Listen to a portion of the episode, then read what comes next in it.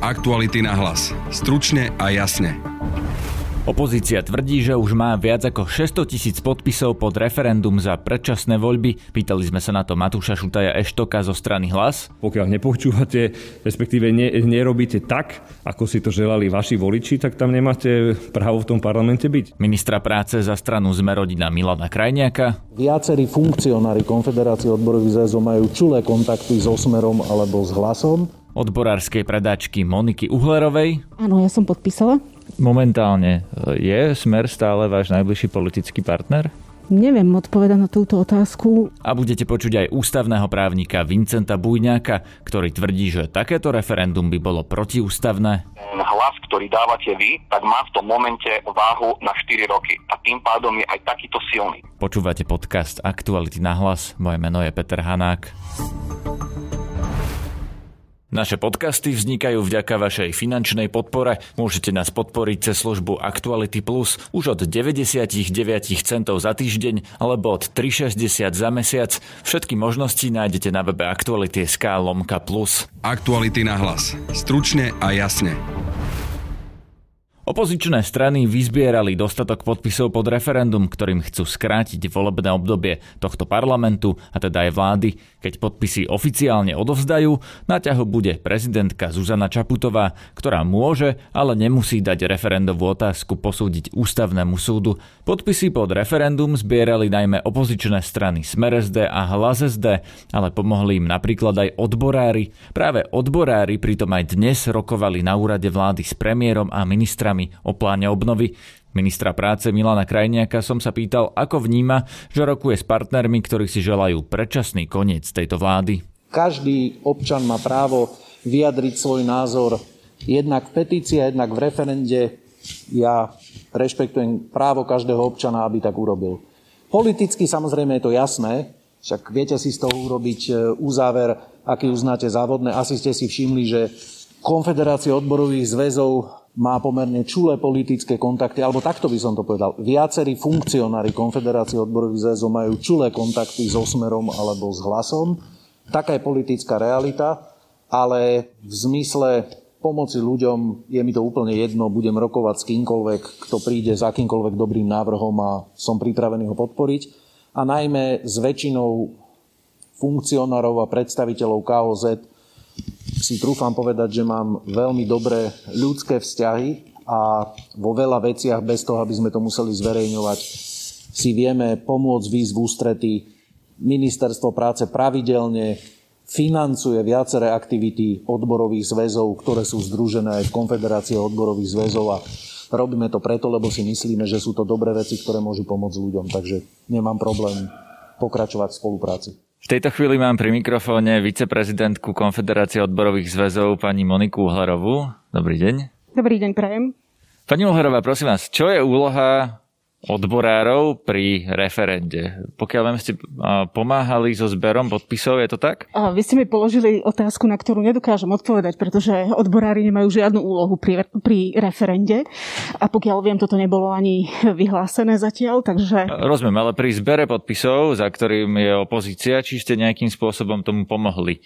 Tomu, že už teda oni tvrdia, že majú 600 tisíc podpisov. No, pokiaľ viem, tak e, koordináciu zberu podpisov mal na starosti petičný výbor, ktorý bol e, zložený z členov petičného výboru. E, Konfederácia odborových zväzov nemala zastúpenie v petičnom výbore a ani nezohrávala žiadnu oficiálnu úlohu pri petícii alebo pri, pri zbere podpisov. Toto sme nechali na zváženie našich členov na základe informácií o tom, aké boli napríklad zmeny za ostatný rok v sociálnej oblasti, nech sa samotní e, naši členovia, zamestnanci, pracujúci rozhodnú, že či petičný hárok podpíšu a či takýmto spôsobom podporia petíciu alebo nie. Čiže akýkoľvek zber e, bol realizovaný na e, základe individuálneho rozhodnutia každého člena, na základe jeho presvedčenia, ale e, v žiadnom e, prípade alebo žiadnym spôsobom sme e,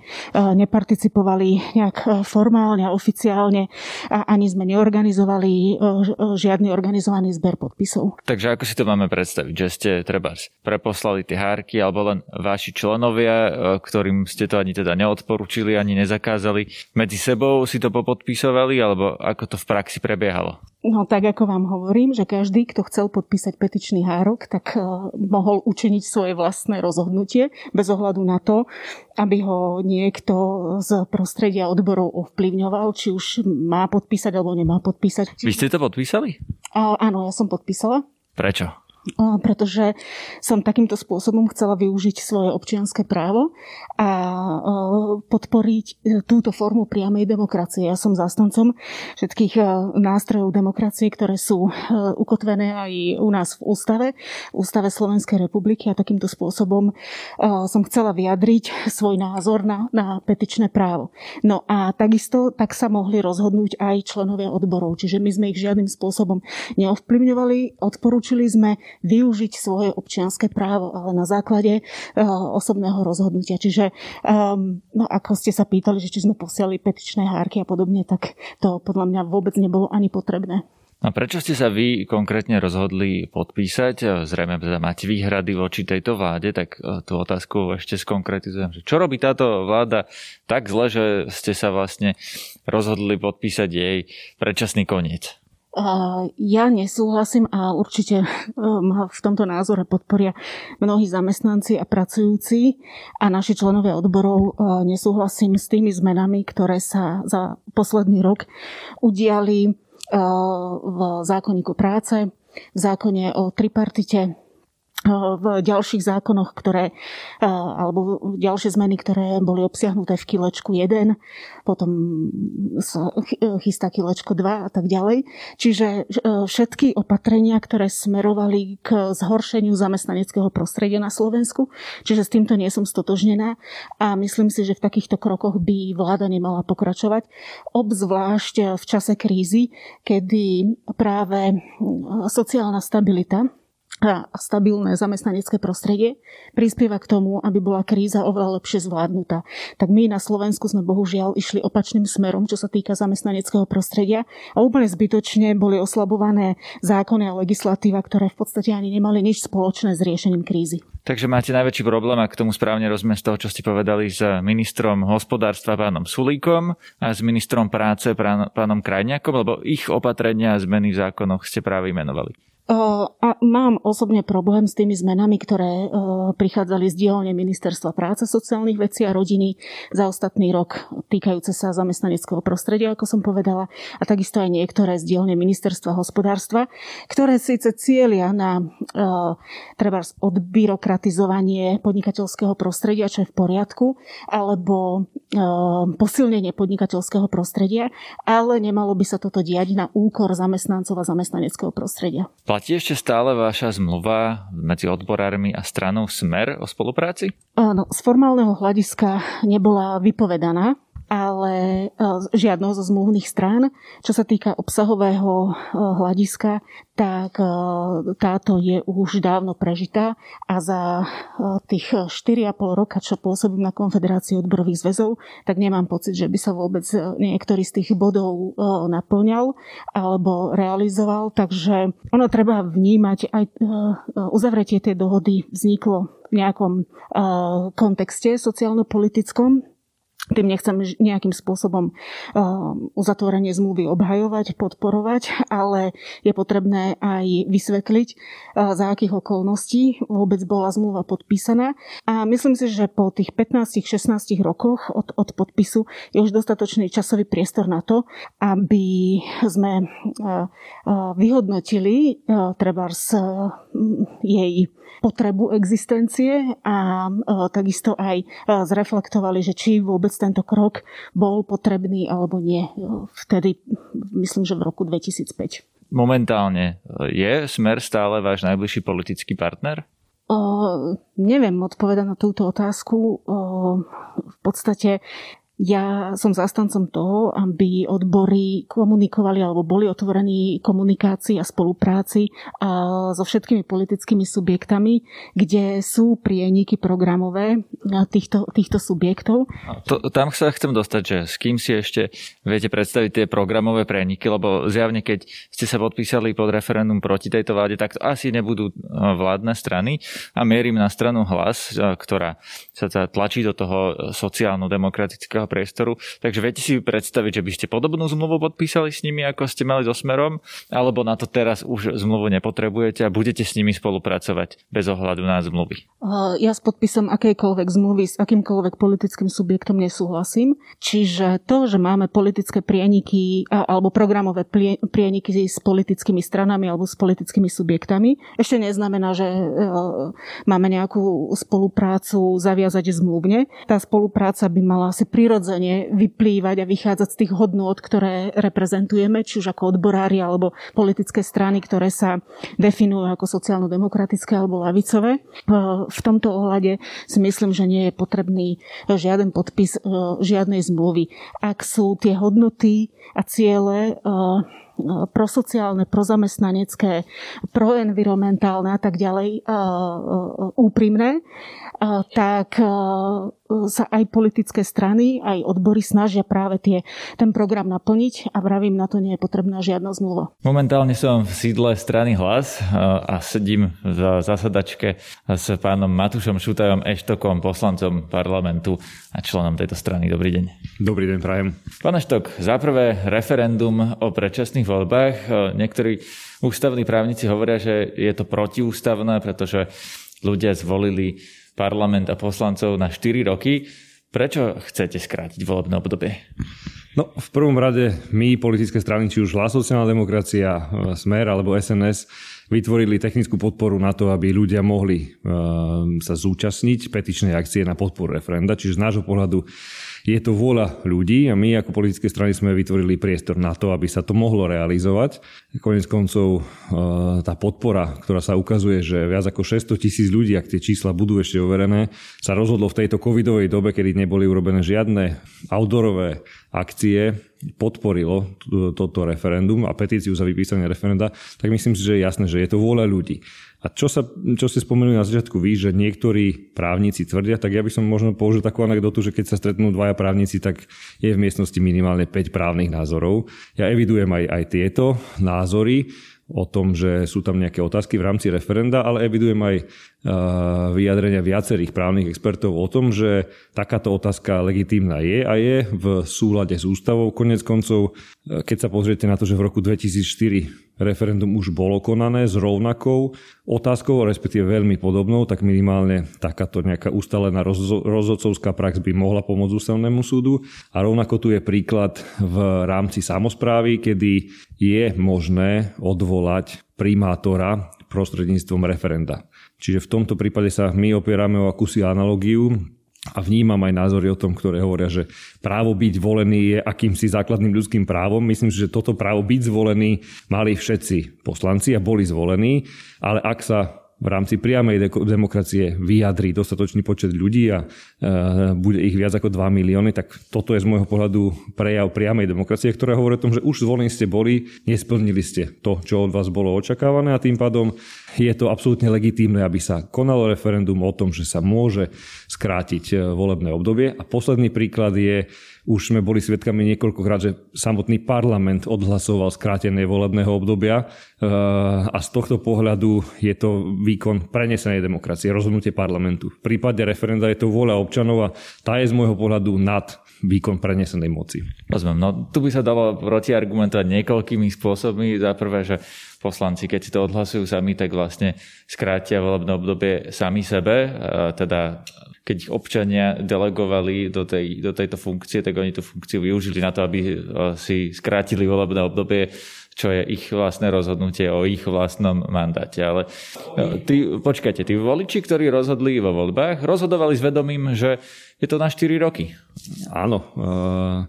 Teda chcem tým povedať, že aj tie voľby sú predsa v demokracii najväčšia vôľa ľudu a prečo by ju mal niekto meniť počas toho štvoročného volebného obdobia? Lebo my už dnes vidíme, že súčasná vládna koalícia a vládne strany oklamali svojich voličov. Konec koncov, keď sa pozriete na všetky prieskumy verejnej mienky, ktoré boli v poslednej dobe robené, tak ja neviem, či mám presné číslo, že viac ako 83% ľudí jednoducho je nespokojných s touto vládou. Teraz neviem, či to je číslo týkajúce sa bývalého a súčasného premiéra Igora Matoviča, ale viem, že niekde v intervale od 70 do 80% ľudia nedôverujú Igorovi Matovičovi, nie, spoko- nie sú spokojní s touto vládou. V takomto prípade práve preto aj zákonodarca, keď sa tvorila ústava, myslel na to, že v tomto prípade je tu takýto mandát, mandát priamo pre ľudí a na vykonanie priamej demokracie, keď sa raz pri tých voľbách buď pomýlili, alebo boli oklamaní, aby sa mohli zúčastniť referenda a zmeniť to. Konec koncov to volebné kvórum na referendum je také vysoké, že v tomto prípade takmer kopíruje tú volebnú účasť, ktorá standardne sa pohybuje niekde na úrovni 50%. Čiže ak rovnaká masa ľudí sa rozhodne, že chce zmeniť to svoje nešťastné rozhodnutie spred roka a pol, tak myslím si, že mali by sme to aj my ako politici rešpektovať a konec koncov bude to na rozhodnutí aj pani prezidentky, či sa obratí na ústavný súd a následne na ústavnom súde. Aký výklad urobí, ale my e, z rozhovorov s viacerými právnikmi a právnymi expertmi trváme na tom, že je to absolútne v súlade s ústavou, aby sa referendum o takejto otázke konalo. V ústave nikde nie je napísané, že sa môže konať referendum o skrátení volebného obdobia alebo o predčasných voľbách. V ústave je napísané, o čom všetkom sa referendum konať nemôže a jeden z tých bodov sú základné práva a slobody a práve právo voliť alebo byť volený patrí medzi tie základné práva a slobody. Áno, veď to každý, kto je zvolený, už toto právo mal, bol zvolený. Ale keďže neplní v zmysle toho, kto mu delegoval tú moc, v zmysle občana, neplní ten svoj mandát tak, ako si tí občania, ktorí mu dali to právo byť zvolený, tak jednoducho občania, ak sa rozhodnú vo prostredníctvom výkonu priamej demokracie, že nechcú ho, aby v tom parlamente bol, tak je to z môjho pohľadu absolútne legitimné. My, sme, my to, toto právo nikomu neberieme. 150 poslancov zvolených bolo. Ale ak neplnia mandát tak, ako to očakávali od nich ich voliči, tak jednoducho z rúšky dole, no a nebudete na 4 roky zvolení ste už boli, po roku dovidenia, pokiaľ nepočúvate, respektíve ne, nerobíte tak, ako si to želali vaši voliči, tak tam nemáte právo v tom parlamente byť. A myslím si, že v tomto prípade aj sa stačí pozrieť do histórie, veď Igor Matovič bol ten, ktorý tu najviac obhajoval referendum a vždy e, v minulosti bol on tým bojovníkom aby sa dokonca znižovala sazba v rámci, v rámci kvóra a tak ďalej. Takže ja by som ten priestor pre ľudí tu určite dal a počkajme si na to konečné stanovisko, ale ešte raz hovorím, ak vieme prostredníctvom referenda odvolať primátora, tak e, je tu absolútna analogia v tomto prípade. V akom je to momentálne stave? Vy hovoríte o 600 tisíc podpisoch, Vy ich už máte, už sú niekde aj odovzdané, alebo ešte nie? My sme minulý týždeň, tuším, že v piatok robili tlačovú konferenciu, kde sme prezentovali, že máme 285 tisíc podpisov zrátaných. Medzi tým viem, že tá tlačová konferencia bola do obede a po obede sa zrátalo, dorátalo ešte nejakých ďalších 5 tisíc podpisov, čiže v piatok bol stav 290 tisíc podpisov, ktoré prišlo do PO Boxu sem na Lazarecku 15. Dnes opäť prišla nejaká pošta. Musím sa priznať, že neviem, že koľko prišlo tej pošty dnes. Predpokladáme, že sa to bude hýbať niekde v tom, eh, pri tom čísle 300 tisíc. To sú všetko podpisy, ktoré prišli do PO Boxu hlasu, plus podpisy, ktoré sme my ako hlas sociálna demokracia vyzbierali v rámci našich štruktúr v rámci jednotlivých regiónov. Do toho PO Boxu, ktorý prišiel sem, samozrejme posielali tie petičné hárky aj zástupcovia iných stran alebo občania ktorí nemajú s hlasom nič spoločné, či už je to sympatizanti SNS alebo strany socialistov, ktorí rovnako sú členmi petičného výboru. No a potom je tu komunikácia pána predsedu Fica, ktorý teda tvrdí, že e, na centrále strany Smer je 300 tisíc podpisov. Verím, že to tak je. Konec koncov petičný výbor bude ten, ktorý zhromaždí všetky podpisy a vyzerá to teda na 600 tisíc.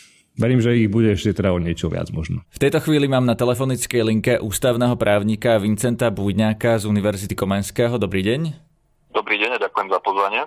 Pán Buďák, vy ste známi svojim názorom, s ktorým polemizoval aj Robert Fico, že predčasné voľby by boli protiústavné. Prečo si to myslíte? Prečo nie je možné referendum podľa vás skrátiť volebné obdobie? Na začiatku by som spomenul, že tento názor nezdieľam iba ja sám, ale publikovali ho alebo verejne ho vyslovili v už štyria bývalí ústavní sudcovia, medzi nimi bol aj predseda Ústavného súdu Československej federatívnej republiky dr. Ernest Válko.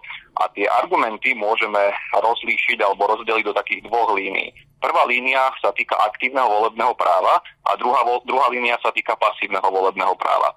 A pri tom prvom argumente sa vychádza z toho, že keď ľud ako suverén robí rozhodnutie na 4 roky, tak to rozhodnutie robí s vedomím tých podmienok, za ktorých vyslovuje ten súhlas tým, že kto bude v parlamente a to rozhodnutie má tým pádom určitú váhu. Lebo je rozdiel, keď máte rozhodnutie s váhou na 4 roky a rozhodnutie, ktoré, ktorého váhu potom môžete predčasne devalvovať. Čiže Takže ten, aby som to zjednodušil a vysvetlil, tak to znamená toto, čo hovoríte, že ľudia sú si vedomí, že volia politikov, alebo teda parlament na 4 roky a preto ich voľba má 4 roky platiť a nemajú sa voľby opakovať častejšie. To je to, čo hovoríte. Ten argument hovorí to, že ten hlas, ktorý dávate vy, tak má v tom momente váhu na 4 roky a tým pádom je aj takýto silný. A v momente, kedy vy hovoríte, že predčasne sa môžu zmeniť podmienky, za ktorých ste vydali tento súhlas, tak tu môže nastať ústavnoprávny problém predstaviteľ tohto argumentu, alebo ten, kto prvý tento argument takto explicitne pomenoval vo verejnom diskurze, je docent Marian Giba od nás z našej fakulty ústavného práva. A ten druhý argument, o ktorom som hovoril, ktorý prvý priniesol eh, doktor Ernest Valko, tak ten argument sa týka článku 30 odseku 4 našej ústavy. Pretože musíme si pripomenúť, že predmetom referenda v zmysle ústavy uh, nemôže byť čokoľvek. Uh, predmetom referenda nesmú byť základné práva, dane, odvody a štátny rozpočet. Ústavný súd vo veci PLUS 24 2014 vyslovil, že ako máte chápať ten pojem, že predmetom referenda nesmú byť základné práva. Ústavný súd tam povedal, že to znamená, že vy v referende môžete rozširovať štandard základných práv, vy ho môžete aj udržiavať na rovnakej úrovni, ale nemôžete ten štandard znižovať. No a doktor Ernest Valko poukázal v tom roku 2004 na článok 30 odsek 4 našej ústavy, ktorý znie, občania majú právo na prístup k voleným funkciám za rovnakých podmienok. Čiže v momente, kedy niekto ako poslanec má možnosť vykonávať svoj mandát za podmienky toho štvoročného mandátu a môže tým pádom aj presadzovať svoju prácu vo v tom štvoročnom období a máte tu poslanca, ktorý potom, alebo, alebo celú Národnú radu, ktorá môže byť potom predčasne odvolaná, tak doktor Ernest Valko to vnímal ako problém z, tomto, z tohto hľadiska. Pretože je korektné povedať samozrejme, kto prvý priniesol tú myšlienku, lebo samozrejme to autorstvo myšlienky treba, treba zdôrazniť. Rozumiem. Pán ja Buďňák, som, prosím vás, toto teraz sa rozprávame o práve poslanca na svoj mandát, teda, na ústav, teda o ústavnoprávnych právach poslancov Národnej rady. Ale moja otázka je, nie je to referendum silnejšie, nemá mať silnejšiu legitimitu hlas tých voličov, či už jednak v referende a potom v, následne v tých voľbách. Teda ak v demokracii ľud rozhodne, že tí poslanci tam nemajú byť na 4 roky, lebo napríklad zlyhali, alebo to robia zle, alebo nereprezentujú svojich voličov tak, ako si to tých voliči predstavovali, nemal by mať ten volič právo nejakým spôsobom im skrátiť to volebné obdobie a teda nie je toto právo toho voliča nadradené tomu individuálnemu právu toho jednotlivého poslanca na štvorročné pôsobenie? Áno. Na túto otázku sa najlepšie odpovedá z takého komparatívneho hľadiska, pretože keď zistíme, že ako to majú v celej Európe, tak dostaneme aj odpoveď na tú vašu otázku, že ako by to malo byť. Hej? Čiže najprv otázka, v ktorých európskych štátoch môže ľud referendum predčasne odvolať alebo rozpustiť celoštátny parlament. Keď si položíme takúto otázku, tak odpovede sú také, že existujú v celej Európe, ktorá má, e, myslím, okolo 48-49 štátov, keď rátame aj Bielorusko ako členský štát, ktorý, e, ktorý nie je členom Rady Európy, tak existujú teda dva štáty v celej Európe. Ten prvý štát je Liechtensteinsko, to je štát, ktorý má veľkosť e, približne okresného mesta na Slovensku, čiže 30 tisíc obyvateľov.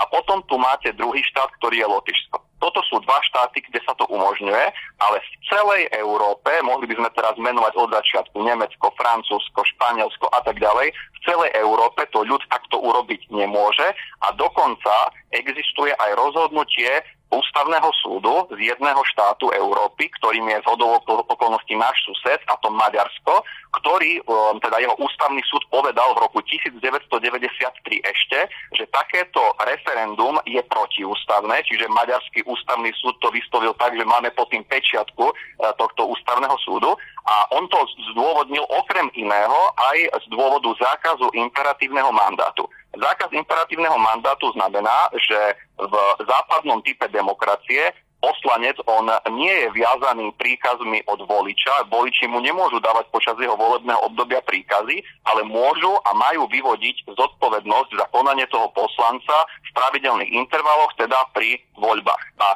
pri riadnych voľbách. No a z tohto, okrem iného aj z tohto dôvodu v roku 93 ešte Maďarský ústavný súd vyslovil protiústavnosť takéhoto referenda v Maďarsku a neskôr toto bolo dané aj priamo do novej maďarskej ústavy. Čiže keď sa, keď sa niekto opýta, že ako by to malo byť, tak Všeobecné európske pravidlo je také, že ľud v európskych krajinách nemá možnosť rozpustiť alebo odvolať predčasne v referende zo svojej iniciatívy ten celoštátny parlament a to chcem upozorniť, toto nemajú ani vo Švajčiarsku. Čiže Švajčiarsko ako štát, ktorý je známy ako, ako bašta referendovej demokracie, tak Čítal som si k tomuto viaceré články, napríklad od švajčarského právneho vedca Uwe Serdulta, ktorý otvorene takto to publikoval a takto to chápe aj Rada Európy, že ani vo Švajčiarsku nemôže ľud len tak uh, odvolať alebo rozpustiť svoj celoštátny parlament. Vo Švajčiarsku môže ľud žiadať kompletné prekopanie, kompletnú revíziu švajčiarskej ústavy a keď sa mu to podarí, také, takéto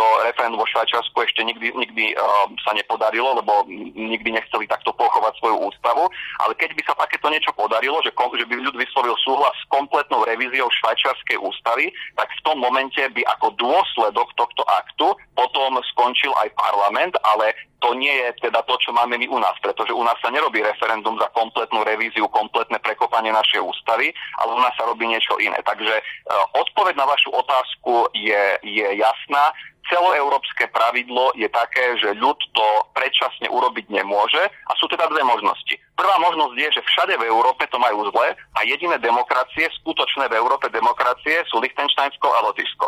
A druhá možnosť je, že Liechtensteinsko a Lotyšsko sú skôr kurióznymi prípadmi a celoeurópske pravidlo je také, že to ľud urobiť môže v riadnych intervaloch, ale nemôže to urobiť predčasne a teda ako som povedal, existuje k tomu aj rozhodnutie nášho suseda Maďarska z roku 93, kde ústavný súd povedal, že takéto referendum je protiústavné, okrem iného aj z dôvodu zákazu imperatívneho mandátu. Toto sú podľa mňa také silné argumenty, že minimálne by to malo ísť na ústavný súd uh, u nás. No, to aby, sa vás práve chcem opýtať, že čo by teda mala no. pani prezidentka urobiť, keď dostala do ruky uh, tie petičné hárky, kde naozaj teraz ja neviem presne to číslo, ale hovorí sa, že až 600 tisíc ľudí sa podpísalo za tie predčasné voľby. Mala by im vyhovieť, alebo by sa mala najprv opýtať ústavného súdu a ak sa opýta ústavného súdu, tak keď poznáme to zloženie ústavného súdu, vy si myslíte, že vám dajú za pravdu tí ústavní súdcovia a že povedia, že sa to jednoducho nedá a že teda ústavný súd zabráni tomu referendu? Uh-huh. V prvom rade kvantita ešte neznamená ústavnosť. Aj keby sme mali napríklad referendovú otázku, že súhlasíte s tým, aby na území Slovenskej republiky bola výlučne Slovenčina ako jazyk v úradnom styku. No, to je protiústavné, to je jasné.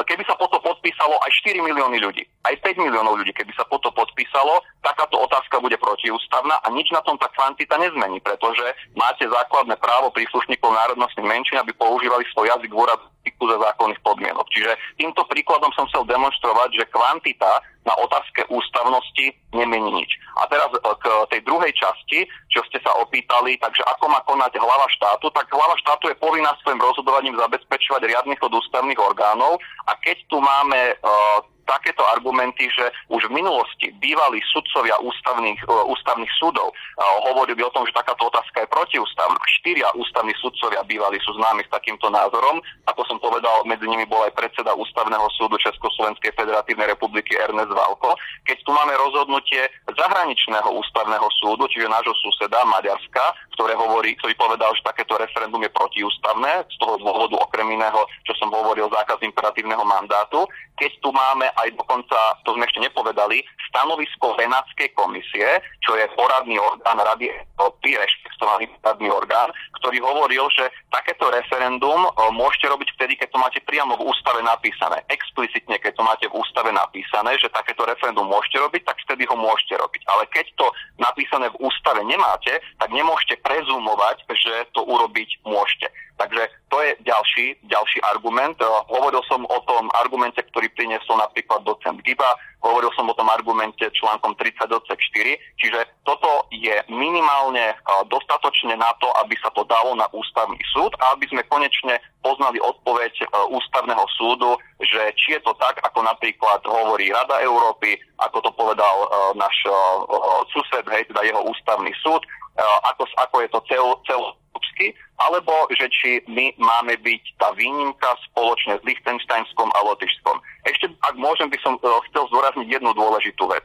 Ak ústavný súd povie, lebo ak to pôjde na ústavný súd a ústavný súd povie, že takéto referendum je v poriadku, tak my budeme mať ešte extrémnejšiu úpravu, ako je v tom Lotyšsku, ktoré som spomínal ako jednu z dvoch krajín, pretože v Lotyšsku majú napísané v ústave a priamo si to takto napísali, že takéto referendum o predčasnom rozpustení parlamentu ľud nemôže iniciovať rok pred riadnymi voľbami, rok po riadnych voľbách a počas posledných šiestich mesiacov volebného obdobia e, prezidenta, lotišského prezidenta. A my by sme takéto referendum, keď ústavný súd by povedal, že je to v poriadku, tak my by sme takéto referendum u nás mohli očakávať prakticky kedykoľvek, lebo by sme tam nemali ani len takéto časové obmedzenie, ktoré oni majú v Lotyšsku, čo by znamenalo, že vždy pred riadnymi voľbami, parlamentnými voľbami, by sa mohli e, na mítingoch, by mohli e, zastupcovia kandidujúcich strán do šuflíka si zbierať petičné hárky s referendovou otázkou, že rozpustenie potom novozvoleného parlamentu.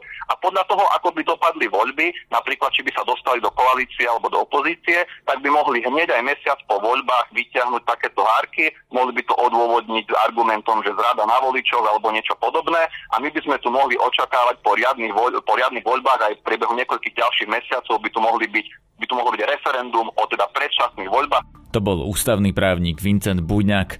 Počúvajte aj naše ďalšie podcasty. Na tejto epizóde sa podielali Adam Oleš a Matej Ohrablo. Zdraví vás Peter Hanák. Aktuality na hlas. Stručne a jasne.